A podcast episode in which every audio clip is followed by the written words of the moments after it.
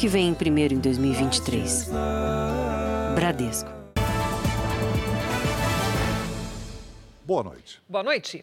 O celular é um dos principais alvos dos criminosos em São Paulo. No ano passado, o roubo de aparelhos representou 60% das ocorrências desse tipo. Muitas dessas ações acontecem no meio do trânsito, o que leva um duplo prejuízo ao motorista: a perda do telefone e do vidro do carro. Foi tudo muito rápido. Questão de 10, 20 segundos. Ele tirou e na mesma hora ele já arrancou, o vidro estourou, foi do lado carona e ele já levou o celular. Flagrantes desse tipo têm se repetido com frequência na capital paulista.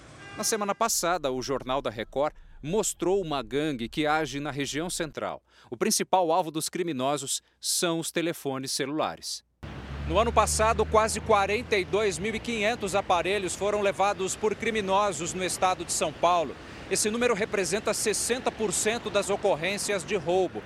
Os dados são da Secretaria de Segurança Pública. Parte desses roubos aconteceu dentro dos veículos. De acordo com a lei, mesmo com os ocupantes dentro do carro, o crime é qualificado como furto, o que precisa ser mudado, segundo esse especialista. Isso é enquadrado como furto simples, ou seja, um crime cuja pena é de 1 a 4 anos. O Poder Legislativo ele tem que alterar a legislação, tem que tornar esse delito mais grave. Se porventura esse furtador, porque é como tal ele é visto, já que ele não pratica violência contra a pessoa, se ele porventura praticar esse delito, ele não for uma pessoa procurada, ele não tiver graves antecedentes, ele é liberado no mesmo dia ou no dia seguinte numa audiência de custódia, ainda que ele seja preso em flagrante delito. Os vidros quebrados têm aquecido o setor automobilístico. Assim como a Olivia, as vítimas têm procurado maneiras de se sentirem mais seguras. E uma das opções mais em conta é a aplicação de uma película antivandalismo, um tipo de plástico em forma de adesivo que resiste a impactos mais fortes. Nesta loja de acessórios em São Paulo, a procura aumentou em 20% desde o ano passado. O produto já representa 60% do faturamento. Todos os dias do mês, a gente tem um cliente interessado com procura nisso. Mesmo com essa nova opção, a Olivia diz ainda não se sentir protegida. Depois você fica com muito medo, porque você fica com um problema, né? Você não pode ver pessoas perto do seu carro, motos, às vezes até, né, uma forma chata, mas você fica, reage com medo, né? Mais de 1 tonelada de cocaína foi interceptada hoje pelas autoridades brasileiras. As apreensões aconteceram no Rio de Janeiro e no litoral de São Paulo, onde a droga estava escondida no casco de um navio. A operação para a retirada da droga do casco da embarcação durou horas e só terminou durante a madrugada. O navio de bandeira de Hong Kong estava perto do porto de São Sebastião, litoral de São Paulo, quando a Polícia Federal fez a abordagem em alto mar. Mergulhadores da Polícia Militar Paulista encontraram 300 quilos de cocaína.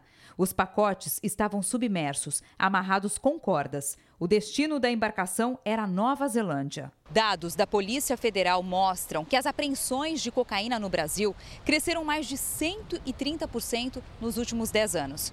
Enquanto em 2013 foram apreendidas pela PF pouco mais de 40 toneladas de cocaína, no ano passado foram quase 100 toneladas. Hoje também houve apreensão de cocaína no porto do Rio de Janeiro. Com o apoio de cães farejadores, agentes da Receita Federal descobriram quase 800 quilos da droga em contêineres. Os pacotes iriam para Luxemburgo, na Europa. Cada saca cabe dentro dela 1 tonelada de material. Então, para você manipular 1 tonelada de minério, que é um material muito denso, muito pesado, o trabalho de colocação que foi feito pela organização criminosa, ela visa exatamente isso, dificultar a ação da fiscalização. Veja agora outros destaques do dia. Congresso em contagem regressiva para a eleição dos comandos do Senado e da Câmara. Brasil gera mais de 2 milhões de empregos com carteira assinada em 2022. Americanas começa a demitir funcionários terceirizados no Rio de Janeiro. Segundo acidente grave com ônibus deixa mortos e feridos no Paraná. Ministério Público discorda de pedido de prisão de aluna de medicina da USP. A aeronáutica reforça o controle do espaço aéreo em reserva Yanomami contra o garimpo ilegal. Na série especial, as operações para recuperar motos roubadas.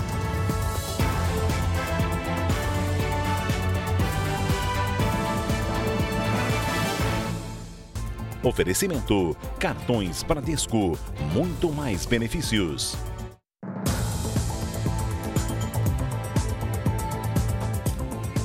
Sete pessoas morreram e 22 ficaram feridas em um acidente com um ônibus no Paraná. Segundo testemunhas, o motorista dormiu ao volante. O ônibus com 54 passageiros tombou na BR-277, na altura da cidade de Fernandes Pinheiro, interior do Paraná. O veículo saiu de Florianópolis, Santa Catarina, na tarde de ontem, com destino a Foz do Iguaçu, na fronteira do Brasil com o Paraguai e a Argentina. Mas nesse trecho, o motorista perdeu o controle do veículo e tombou na ribanceira. Segundo os passageiros, ele teria dito que estava cansado e que havia dormido ao volante. Ele falou, não vou mentir para você, eu estava cansado, o sono bateu e eu perdi o dormir, dei aquela dormidinha, ele falou, e saí da pista. 22 pessoas ficaram feridas do acidente, 7 morreram. O motorista não se feriu. Os demais passageiros tiveram que quebrar as janelas para sair do ônibus. Os sobreviventes foram trazidos para unidades de saúde de Irati, cidade próxima ao local do acidente. Os casos mais graves para esse hospital. 7 ainda estão internados aqui, um em estado grave na UTI. Há passageiros da Argentina, Alemanha, França, Paraguai e do Brasil. Entre os mortos, 2 mulheres argentinas e uma criança de 3 anos que não teve a nacionalidade divulgada. Durante a tarde, a Polícia Civil esteve no hospital e ouviu os sobreviventes. O motorista fez o teste do bafômetro, que deu negativo. Em nota, a empresa dona do ônibus lamentou o acidente e disse que está prestando assistência aos passageiros e familiares. Foram enterrados hoje no Rio de Janeiro os corpos dos 3 jovens atletas que estavam no ônibus que tombou na madrugada de ontem em Minas Gerais. A 4ª vítima vai ser sepultada amanhã na Baixada Fluminense. A polícia ouviu o motorista do veículo, que continua internado.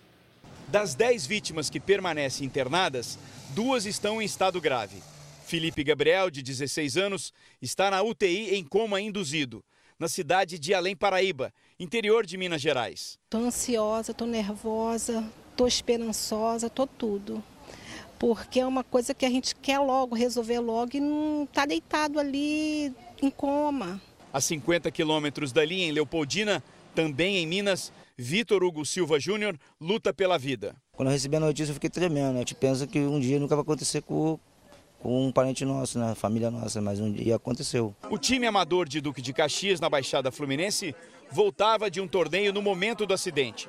Na madrugada de segunda-feira, o ônibus caiu de uma altura de quase 10 metros, perto de Além Paraíba. 29 pessoas ficaram feridas, 4 adolescentes morreram. 3 garotos já foram sepultados na Baixada Fluminense. A família realmente está muito abalada, nós fomos pegos de surpresa. O pessoal conversando, ele postou uma foto comemorando o título, ia começar o treino hoje lá na nossa escolinha e veio essa fatalidade. A polícia de Minas Gerais investiga o acidente. Na ponte onde houve a queda, não havia mureta de contenção. O tacógrafo, o equipamento que monitora a velocidade do ônibus, já está com os peritos para ser analisado. Pelo aparelho, é possível ver o comportamento do condutor durante a viagem. Adolescentes que já prestaram depoimento na delegacia reclamaram da imprudência do motorista. João Evangelista foi um dos sobreviventes. Na gravação feita pelo tio do jogador, ele relata o que viu na hora do acidente. Eu estava correndo muito, estava aí na ida e na volta. José da Silva Araújo é o motorista. Ele continua internado. Os investigadores foram ouvi-lo no hospital. O próprio motorista teria narrado, durante sua entrevista, de que teria sido fechado por uma carreta, que também poderia ter levado ao acidente. No interior de Goiás, drones e câmeras térmicas estão sendo usadas nas buscas pelo americano desaparecido depois de ser arrastado pela correnteza de uma cachoeira na Chapada dos Veadeiros. Já em Goiânia, os bombeiros encontraram o corpo do motociclista que foi arrastado por uma enxurrada. Parentes ficaram em vigília durante toda a operação de resgate. 15 horas depois, os bombeiros comunicaram que o corpo tinha sido encontrado. Aquela besta ali que fez meu filho ser levado. A moto ficou presa na grade. O jovem não. O Arley de Melo tinha 22 anos. Ele foi arrastado pela enxurrada do temporal que caiu ontem em Goiânia. Uma mulher flagrou o momento em que ele foi arrastado. Meu Deus, ele vai cair na O corpo do jovem foi encontrado a 5 quilômetros do local de onde ele foi arrastado. O rapaz estava de férias e tinha saído de casa para arrumar a moto, que estava com problemas. Segundo a meteorologia, no mês de janeiro, em Goiânia, o volume de chuvas foi quase 50% maior do que era esperado. Já no interior, em Alto Paraíso de Goiás, a 400 quilômetros de Goiânia, continuam as buscas pelo americano Raul Jimenez. 20 bombeiros, acompanhados de guias da região, usam drones e câmeras térmicas. O turista estava em um grupo com outros 4 estrangeiros, na Cachoeira Raizama. Eles foram surpreendidos por uma cabeça d'água, quando o volume de água sobe rapidamente por causa de chuva na cabeceira do rio. Já foram percorridos cerca de 5 quilômetros ao longo do rio São Miguel. Testemunhas disseram que o turista tentou pegar a mochila quando foi arrastado pela correnteza. A gente fica muito apegado, fica preocupado, quer salvar o patrimônio e, por vezes, esquece que a prioridade tem que ser a nossa vida. Um homem foi preso após manter 5 funcionários reféns durante o assalto a uma grande loja de varejo em Taboão da Serra, na Grande São Paulo. Após uma hora de negociações, as vítimas foram liberadas sem ferimentos. O suspeito estava de saída temporária da prisão. Moradores de uma comunidade de Guarulhos, na Grande São Paulo, bloquearam pistas da rodovia Presidente Dutra em protesto contra uma reintegração de posse na região. Eles montaram barricadas na altura do quilômetro 216. Policiais da tropa de choque acompanharam a ação. Após 2 horas, a via foi liberada. A polícia investiga a morte de 2 homens numa marmoraria na zona norte do Rio de Janeiro. Eles foram prensados por placas de mármore que se soltaram de um cavalete. Bruno dos Santos, de 42 anos, e Rodrigo dos Santos, de 35, estavam escolhendo produtos para comprar. Uma discussão entre 2 militares terminou com um soldado do Exército morto a tiros na zona oeste do Rio de Janeiro. Tudo começou porque um deles urinou na porta do carro do outro. O PM que fez os disparos se entregou à polícia. Este vídeo, feito na saída de uma boate em Bangu, zona oeste do Rio de Janeiro, registrou o barulho dos disparos.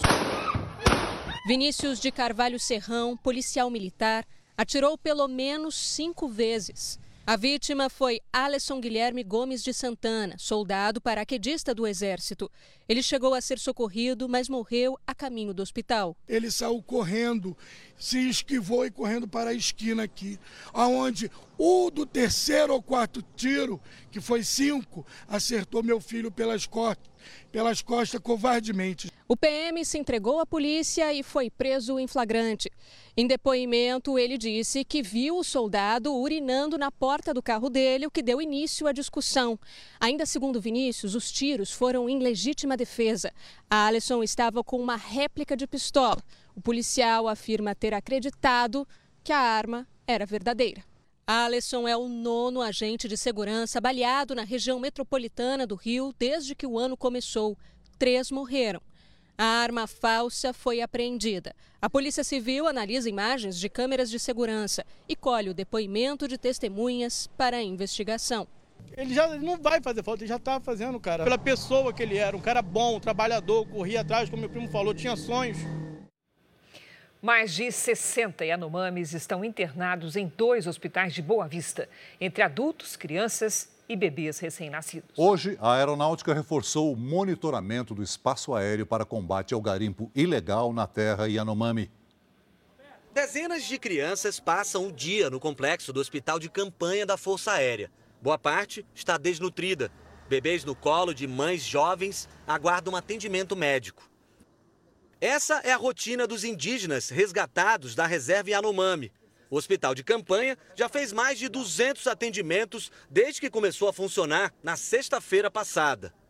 Desnutrição, parasitose, muitos casos de parasitose intestinal, muitos casos de doença de pele, pneumonia, esses são os principais casos. Tem leito de estabilização, monitor, mas não para longa duração, não é essa a finalidade. Os casos mais graves são encaminhados para o Hospital Geral de Roraima. Segundo a Secretaria de Saúde do Estado, 12 Yanomamis estão internados aqui, um deles na UTI. Já na maternidade do hospital, 7 bebês recém-nascidos têm recebido assistência médica.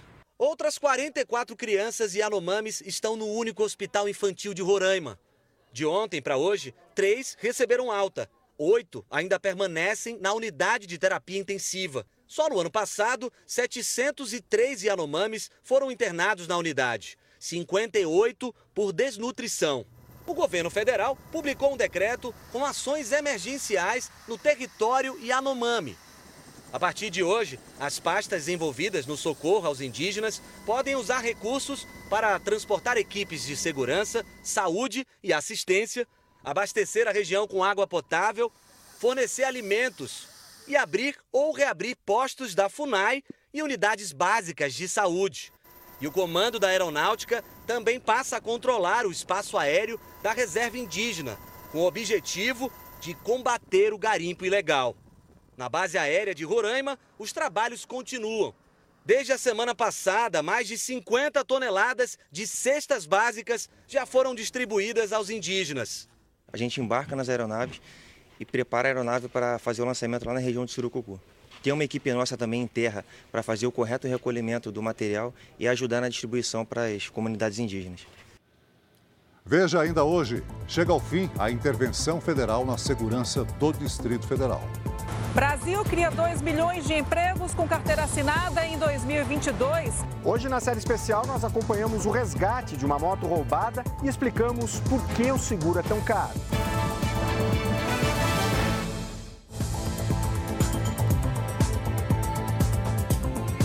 Os juros do crédito rotativo dos cartões atingiram quase 410% em 2022. É o empréstimo com as maiores taxas do mercado. Por isso, o consumidor enfrenta tanta dificuldade na hora de quitar essa dívida. O telefone da Dona Maria não para de tocar. Eu recebo ligação todo dia, mensagens e ligações todos os dias me cobrando. Desempregada e sem aposentadoria, a única fonte de renda que recebe é o auxílio emergencial de R$ 600, valor que não cobre as despesas da casa. A conta mais pesada da Dona Maria é o cartão de crédito. A última vez que ela conseguiu pagar a fatura foi em abril de 2020. Na época, o valor estava em R$ 5.000. Já hoje, ela não sabe em quanto está, mas acredita que passe dos R$ 50.000. Isso porque os juros do cartão de crédito são os mais altos do mercado para o consumidor. Passa de 400% ao ano. Hoje, no país, quase 80% das famílias estão endividadas. 30% delas têm contas atrasadas. É necessário hoje um mínimo de planejamento financeiro. O ideal é que eu não utilize uma margem acima de 30% do meu salário para tomar em crédito, né, principalmente em rotativo do cartão. E daqui para frente, Dona Maria só pensa em pagar as dívidas e voltar a ter uma vida mais tranquila. O desejo maior da minha vida hoje é esse, limpar meu nome, pagar as dívidas, não receber mais essas ligações, esses telefonemas. Como a gente acaba de ver na reportagem, um descuido com cartão de crédito pode virar uma bola de neve e um problemão. Está conosco a Patrícia Lages para nos dar algumas dicas a respeito. Olá, Paty, tudo bem? Como é que faz para escapar dessa armadilha? Precisa escapar mesmo, né, Cris? Boa noite para você, para o Celso. Boa noite para você aí de casa. Quando usado da forma correta, o cartão de crédito pode ser um grande aliado para se ter um bom controle financeiro. Mas vamos entender por que ele tem sido um vilão para milhões de brasileiros. O cartão de crédito é uma forma de pagamento que facilita o nosso dia a dia, mas deve ser evitado quando não se tem dinheiro suficiente para pagar o total da fatura. Isso porque o saldo pendente vai para o chamado rotativo.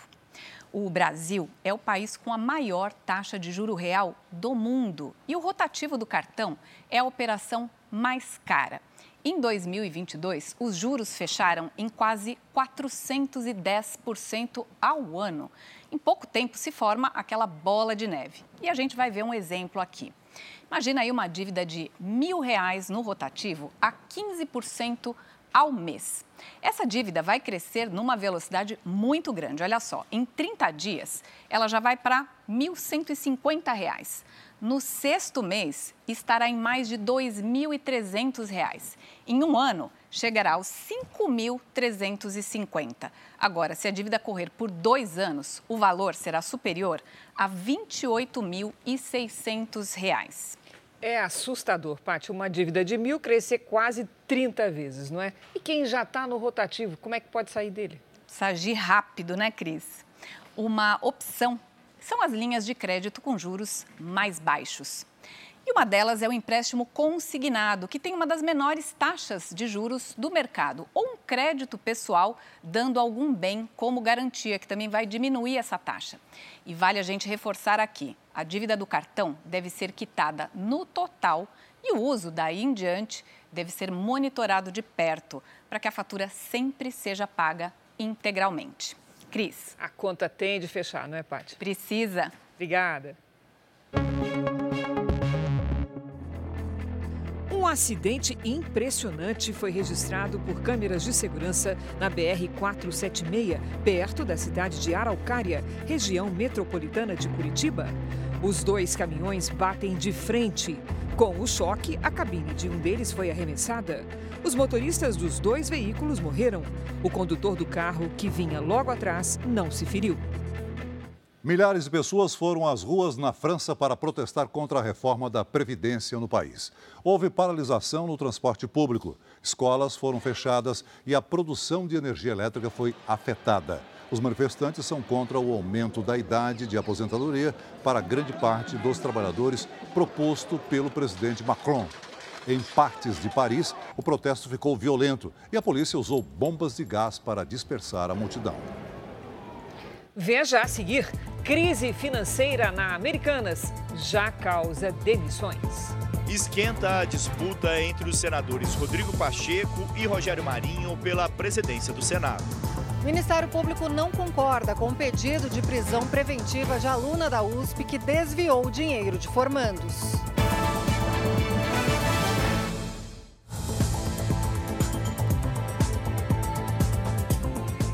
O Ministério Público de São Paulo não concordou com o pedido de prisão da estudante de medicina que desviou dinheiro da formatura. O promotor do caso devolveu o inquérito à delegacia. Para ele, a estudante cometeu o crime de estelionato. Para a polícia de São Paulo, era um caso encerrado. O inquérito já foi concluído, relatado. A Alícia foi indiciada por apropriação indébita.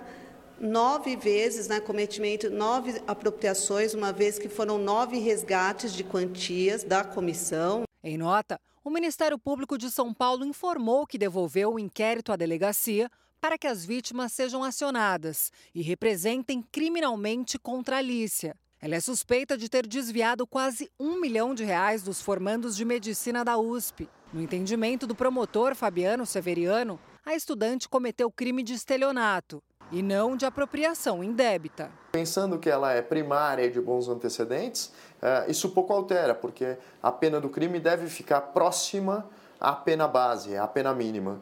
Então, isso não traria grandes alterações no caso concreto, mas, de fato, o crime de estelionato ele tem uma pena um pouco maior. O Ministério Público também discordou do pedido de prisão preventiva feito pela polícia, pois não há nenhum elemento que indique que a Alícia coloque em risco a ordem pública ou atrapalhe o processo.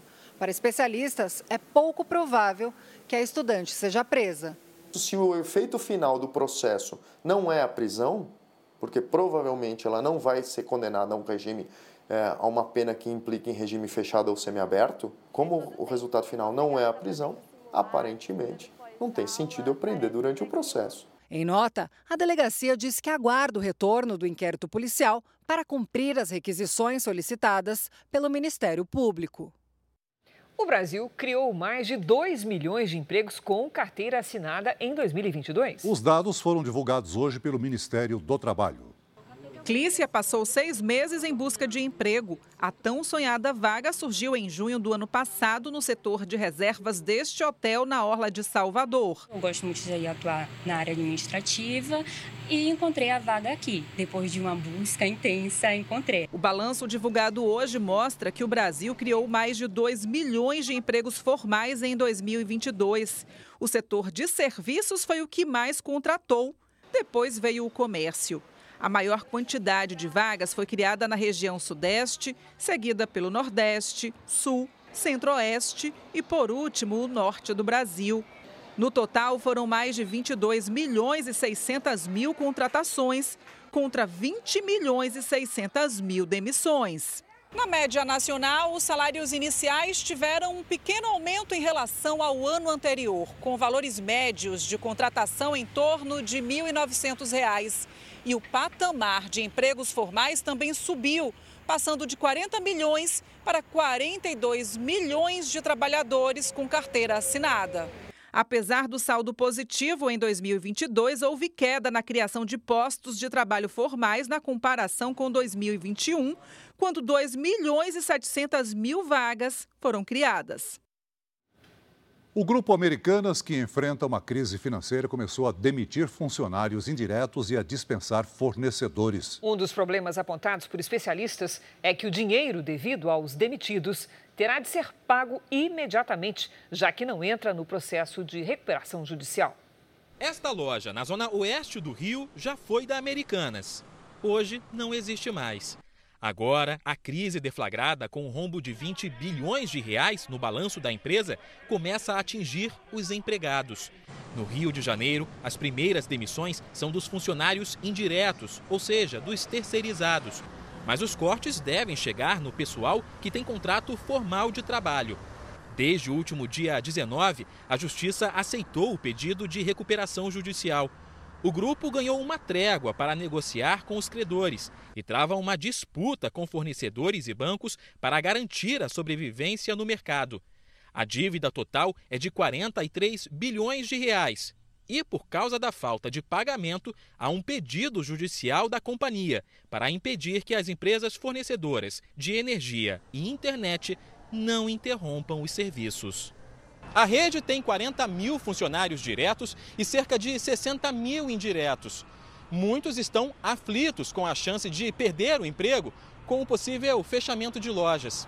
A medida, para tentar reduzir custos fixos com aluguel e pessoal, deve afetar em torno de 30% dos pontos de venda de todo o país. Que os responsáveis sejam punidos, que a atividade econômica seja preservada e que a recuperação judicial ela possa se seguir e a empresa voltar à normalidade, preservando os mais de 44 mil empregos. Uma das dificuldades será arcar com o custo das demissões. É que a quantia devida aos empregados demitidos após o pedido de recuperação judicial não pode ser paga dentro do plano aprovado na Justiça. Não tem nenhuma previsão no plano de recuperação judicial o pagamento parcelado dessas demissões. O que é importante para respaldar os direitos dos empregados, já que as verbas trabalhistas têm natureza alimentar. Hoje, a empresa anunciou a contratação do advogado Cristiano Zanin, que defendeu o presidente Lula nos processos da Lava Jato.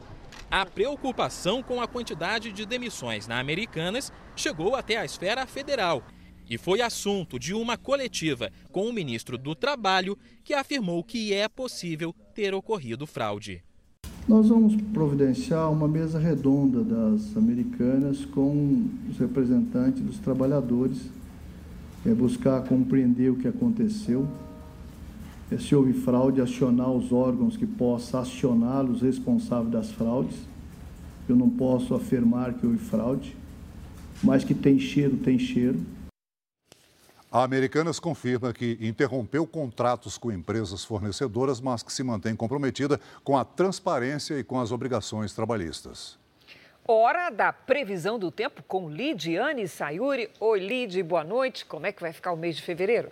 Vamos lá, Cris. Boa noite para você. Celso, muito boa noite. Boa noite a todos que nos acompanham.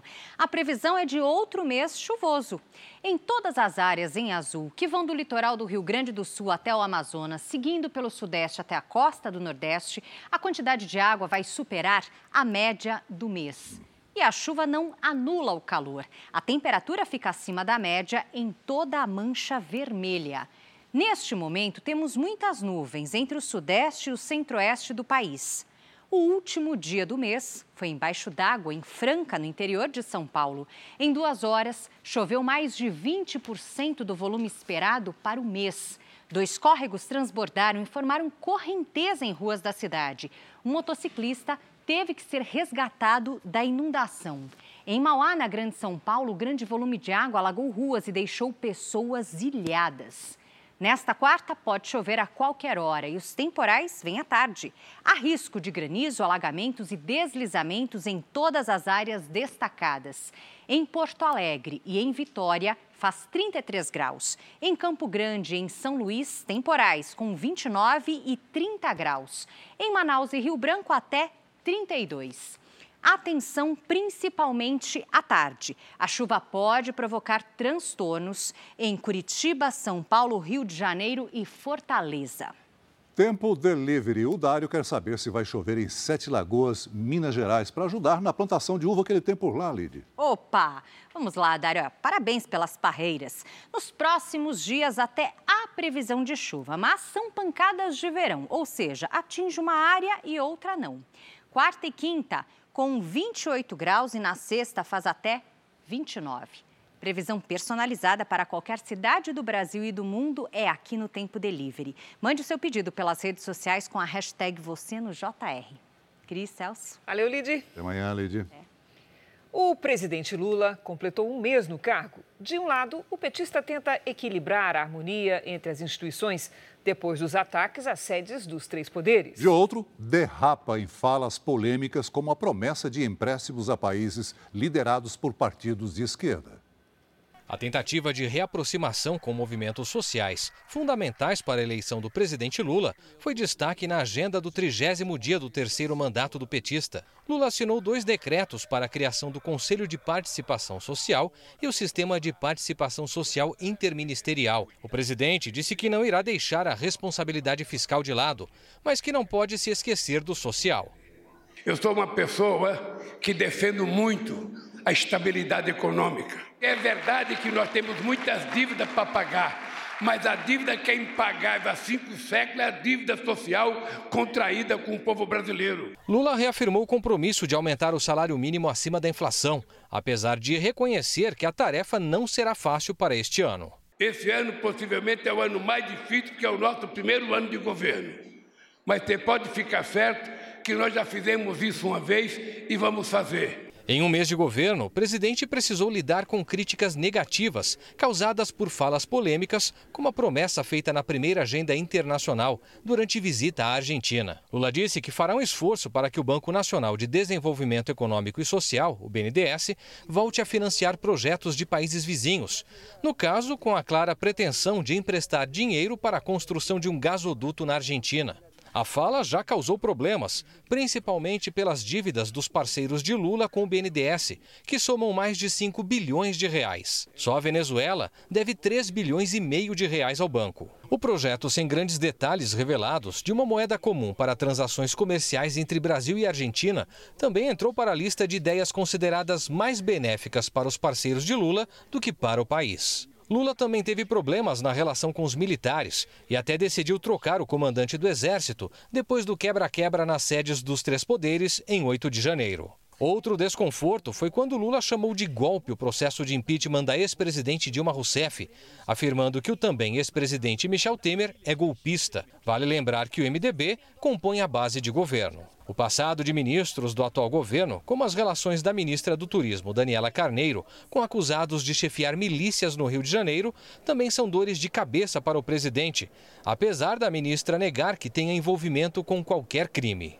Lula, que critica com veemência os sigilos impostos pelo ex-presidente Jair Bolsonaro, não fez diferente do antecessor. Nos primeiros dias de governo, o presidente colocou em sigilo, por 5 anos, a lista de convidados que participaram da festa após a posse, em 1º de janeiro.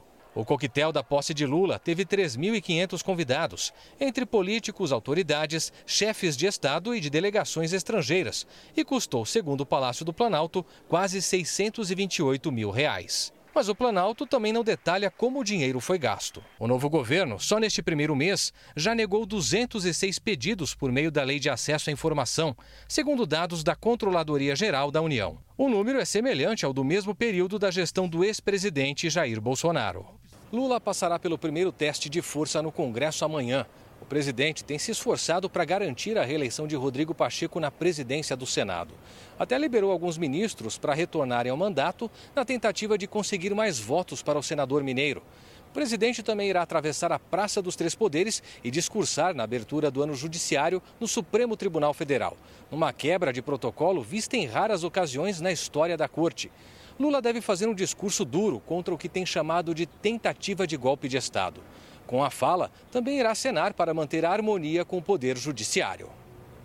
Termina logo mais às 11h59 da noite a intervenção na segurança do Distrito Federal depois de 23 dias. A medida foi decretada no dia 8 de janeiro, logo depois dos atos de vandalismo em Brasília. O fim da intervenção federal acontece um dia antes da posse de parlamentares no Congresso Nacional e da volta dos trabalhos no Poder Judiciário. A segurança foi reforçada. O interventor federal, Ricardo Capelli, garantiu que os eventos acontecerão normalmente. Amanhã a gente tem o protocolo de ações integradas, que são diretrizes de segurança para todos os órgãos que compõem a estratégia de segurança do dia. A gente tem um plano operacional desdobrado na Polícia Militar, indicando exatamente o que vai acontecer. Então, a gente fez ontem os últimos ajustes finais, uma revisão do plano. Amanhã, Ricardo Capelli voltará a ser secretário executivo do Ministério da Justiça. Durante 23 dias, Capelli trocou diversos cargos considerados essenciais para a segurança pública do Distrito Federal, como o comandante da PM, que segue preso suspeito de omissão durante os atos de vandalismo. O interventor federal também elaborou um relatório final que apontou falhas na coordenação da segurança. O documento foi entregue ao ministro da Justiça, Flávio Dino. Com o fim da intervenção, amanhã, Sandro Avelar, delegado da Polícia Federal, assume como secretário de Segurança Pública do Distrito Federal. O ex-secretário da pasta e ex-ministro da Justiça do governo Bolsonaro, Anderson Torres, segue preso desde o dia 14 de janeiro em Brasília.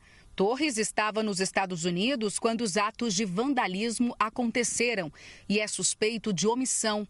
A situação do governador Ibanez Rocha segue indefinida. Ibanez foi afastado do cargo no mesmo dia das invasões pelo ministro do Supremo, Alexandre de Moraes, por um prazo de 90 dias. Hoje, a governadora em exercício disse que acredita que a volta de Ibanez acontecerá em breve. A intervenção federal na segurança era um grande elemento que criava essa dificuldade. Mas com a intervenção finalizada, eu acho que ele tem condição de argumentar uma situação aí de retorno. Amanhã a eleição das mesas diretoras das duas casas do Congresso Nacional. Na Câmara, o atual presidente Arthur Lira é o favorito. Já no Senado, o presidente Rodrigo Pacheco enfrenta uma candidatura que pode surpreender. Dia de articulações e reuniões para a eleição no Congresso Nacional. Entre os deputados, Arthur Lira, do Progressistas de Alagoas, e atual presidente da casa, é o favorito para a reeleição. Ligado ao Centrão, ele tem apoio do governo e da oposição e aposta no legado dos últimos 2 anos como presidente da Câmara. Muito trabalho, muita dedicação, muita franqueza, previsibilidade, e um completo diálogo dentro da Câmara para a construção de maiorias. Foi isso que marcou a nossa gestão, eu espero, e ter a confiança de todos os pares para que a gente consiga. Mesmo com ampla vantagem de Lira, Chico Alencar, do PSOL do Rio de Janeiro, foi lançado como candidato pela Federação Rede e PSOL para marcar posição. Seria muito ruim para o parlamento brasileiro, que é a casa da diversidade, da divergência de opiniões, o espaço do dissenso, ter uma candidatura só, única. No Senado, a disputa é maior. Rodrigo Pacheco, do PSD de Minas Gerais, é o atual presidente da casa e tenta a reeleição. Hoje ele recebeu o apoio formal do MDB. Uma unidade do MDB com o PSD e outros tantos partidos que já se manifestaram favoráveis à nossa recondução na defesa da democracia brasileira, na defesa do Estado de Direito, da harmonia entre os poderes, da separação e da independência desses poderes que haverão de ser harmônicos. Rodrigo Pacheco tem o apoio do presidente Lula e de ministros do Supremo. Já a candidatura de Rogério Marinho, do Partido Liberal do Rio Grande do Norte, tem ganhado força, o que deve se refletir na votação de amanhã. Marinho tem os apoios do Republicanos e também do Progressistas e conseguiu votos até dentro do PSD de Pacheco. Já fontes do União Brasil me disseram que os 10 senadores do partido estão quase divididos. O ex-ministro do governo Bolsonaro tem como principal bandeira de campanha o fortalecimento do Senado na relação com os poderes. Temos a convicção de que esse sentimento, né, da necessidade de darmos o maior protagonismo ao Senado da República, de fazer com que o Senado, de fato, volte a ter essa sintonia, volte a ter esse vínculo com a sociedade brasileira, é o que tem feito com que senadores de diferentes partidos, inclusive daqueles que não estão formalmente dentro do nosso arco de aliança, entendam a necessidade de forma suprapartidária de resgatarmos aí esse protagonismo da Casa do Senado da República. O senador Eduardo Girão, do Podemos do Ceará, corre por fora na disputa pela presidência da Casa. É óbvio que para a mudança, eu indo para o segundo turno, eu tenho certeza que o senador Rogério Marinho me apoiaria pela mudança e, obviamente, se ele for, eu também apoiaria, porque o objetivo nosso é resguardar a Constituição e aproximá-la da sociedade brasileira. Nas redes sociais, o senador eleito Sérgio Moro, do União Brasil, declarou apoio a Rogério Marinho. 2 dos 3 senadores do PSDB também declararam voto para o ex-ministro de Bolsonaro. O ministro Alexandre de Moraes deu 5 dias para o presidente do PL, Valdemar Costa Neto, prestar depoimento na Polícia Federal. O pedido partiu da própria PF. Valdemar disse recentemente que recebeu sugestões para mudar o resultado das eleições vencidas pelo presidente Lula, mas que destruiu os documentos. A suposta destruição pode ser considerada crime. No último dia 12, a Polícia Federal encontrou o rascunho de um decreto na casa de Anderson Torres, ex-ministro da Justiça de Jair Bolsonaro, que tentaria mudar o resultado das urnas. O deputado americano George Santos decidiu não participar de comitês do Congresso americano. O político, filho de brasileiros, enfrenta diversos pedidos de renúncia desde que foi eleito.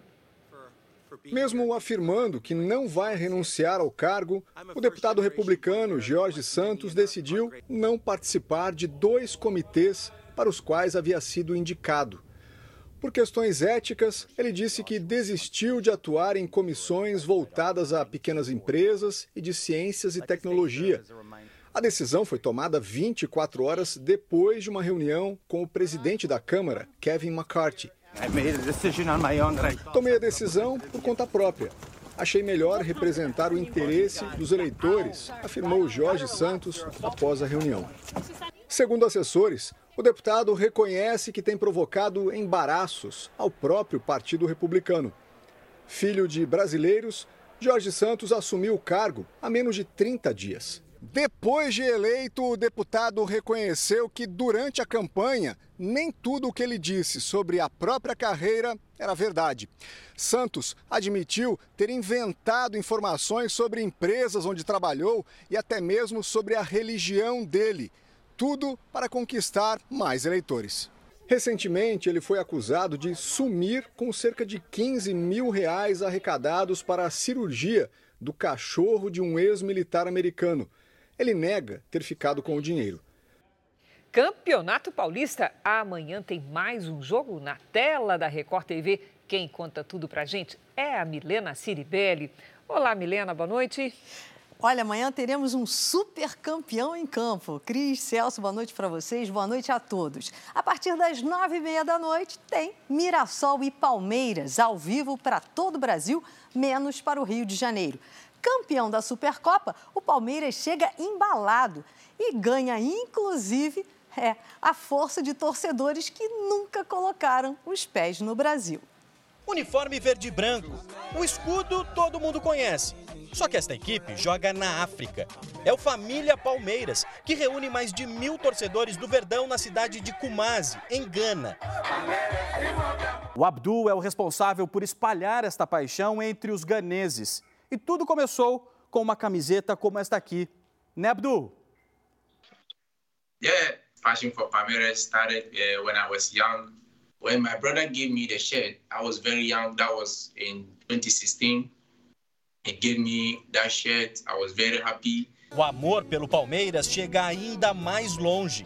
Em Kazan, na Rússia, Júlia Lindros transformou o boneco de neve em mascote.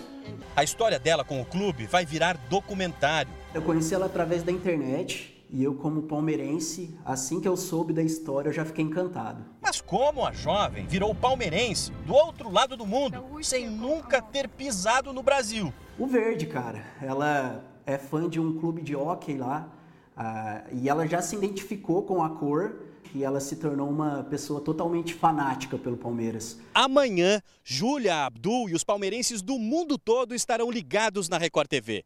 O Verdão jogará aqui em Mirassol, com transmissão ao vivo, a partir das 21h30. Embalado pela Supercopa do Brasil e em busca do bicampeonato paulista, será que vem mais um título por aí? A Júlia não tem dúvidas. Avante, Palmeiras. Vamos ser campeões paulistas. Saudações da Rússia. Que demais, já está falando até português. É isso, gente. Estaremos juntos então amanhã, hein? Todos os detalhes do Paulistão 2023 você acompanha no r7.com. Cris, Celso. Valeu, Milena.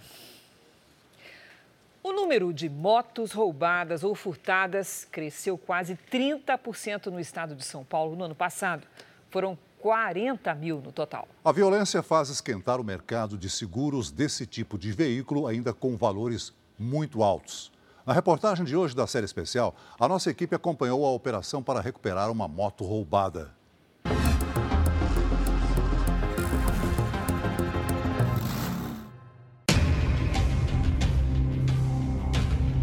Mais do que um acidente,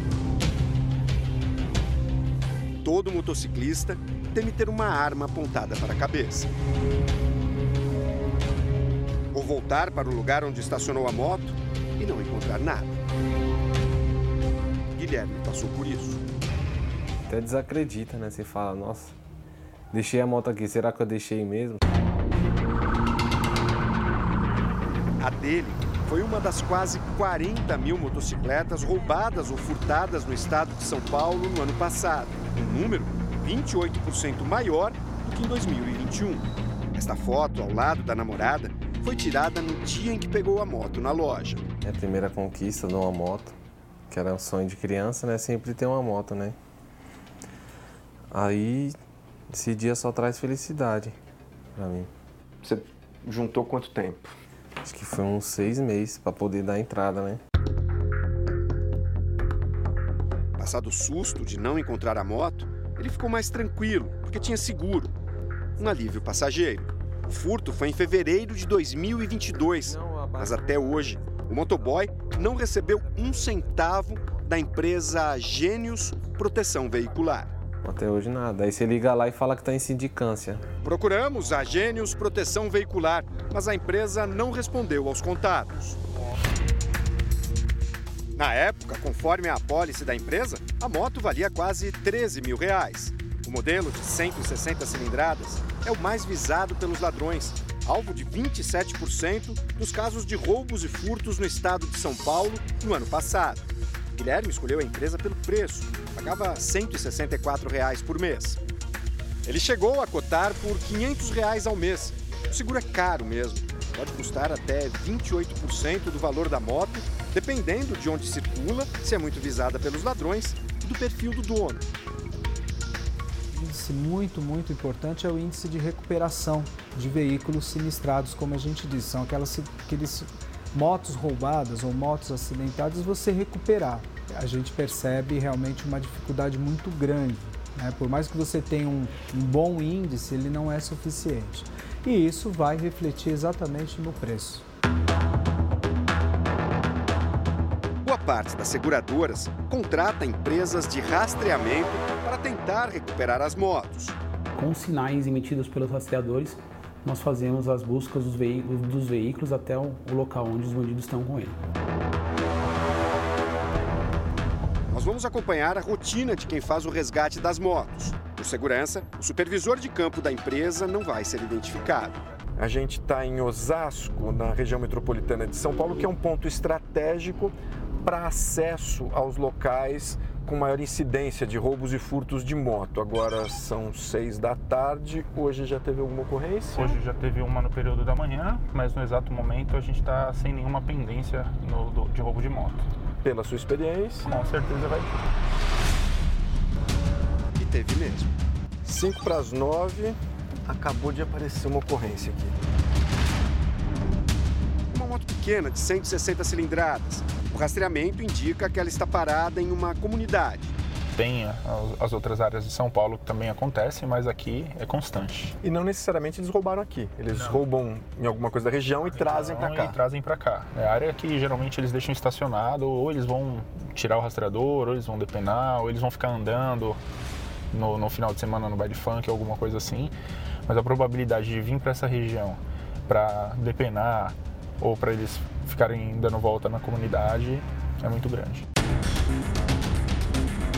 O supervisor tem experiência nesse trabalho. A gente vai chamar, obviamente, o apoio da Polícia Militar. Agora a gente está entrando em uma área perigosa, então a gente vai apagar a luz para não chamar atenção. Estamos a 1 quilômetro praticamente. Estamos chegando numa área de comunidade. Chegamos ao local indicado no rastreador. Tem uma ignição desligada aqui. Não tem nenhuma moto aqui, não. Será que tá aqui no mato? Não. Não creio.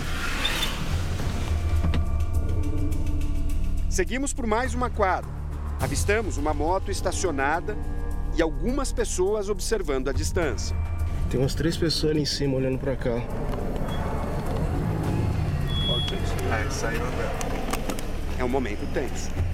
É o proprietário? A gente é do monitoramento. É a nossa moto mesmo. Agora são 9h27. Foi rápido, né? Foi rápido. O dono tem medo de gravar entrevista. Chegou antes porque mora perto e tem acesso ao rastreamento pelo aplicativo. A moto foi deixada na rua para, na linguagem dos ladrões, esfriar. Esperar para ver se não estava sendo rastreada, porque se estiver e for levada para o desmanche, revela o esconderijo da quadrilha. Eles já fizeram 190, vou orientar a central a fazer 190 também de lá. Tá. E a gente vai só aguardar. Mas aguardar muito por aqui não é seguro. O supervisor da rastreadora está levando a moto, decidiu não ficar ali naquele ponto, porque corria o risco dos ladrões chegarem novamente. Então a gente está indo para uma área mais segura. Às 9h41, chega o carro da PM. Em seguida, o dono volta para casa com a moto. Esse caso está resolvido. Bora pro próximo. Como a empresa que o Guilherme contratou não resolveu, ele ficou 6 meses sem trabalhar. E hoje, sai de casa a pé para pegar a moto da cunhada emprestada. O Guilherme pega a moto às 11 da manhã e só devolve depois das 10 da noite. Roda cerca de 150 quilômetros para tentar juntar dinheiro e pagar as dívidas. Só que tem um detalhe, essa moto não tem seguro.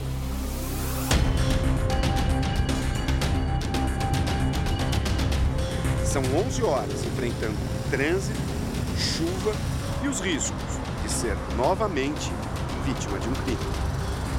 Arriscando porque não posso ficar parado, né? Se roubarem essa... Aí só Deus sabe.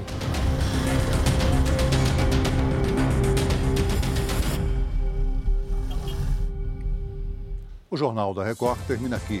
A edição de hoje na íntegra e também a nossa versão em podcast estão no Play Plus e em todas as nossas plataformas digitais. E à 00h30 tem mais Jornal da Record. Fique agora com a novela Jesus. E logo após Vidas em Jogo, tem Cine Record especial com o filme O Protetor.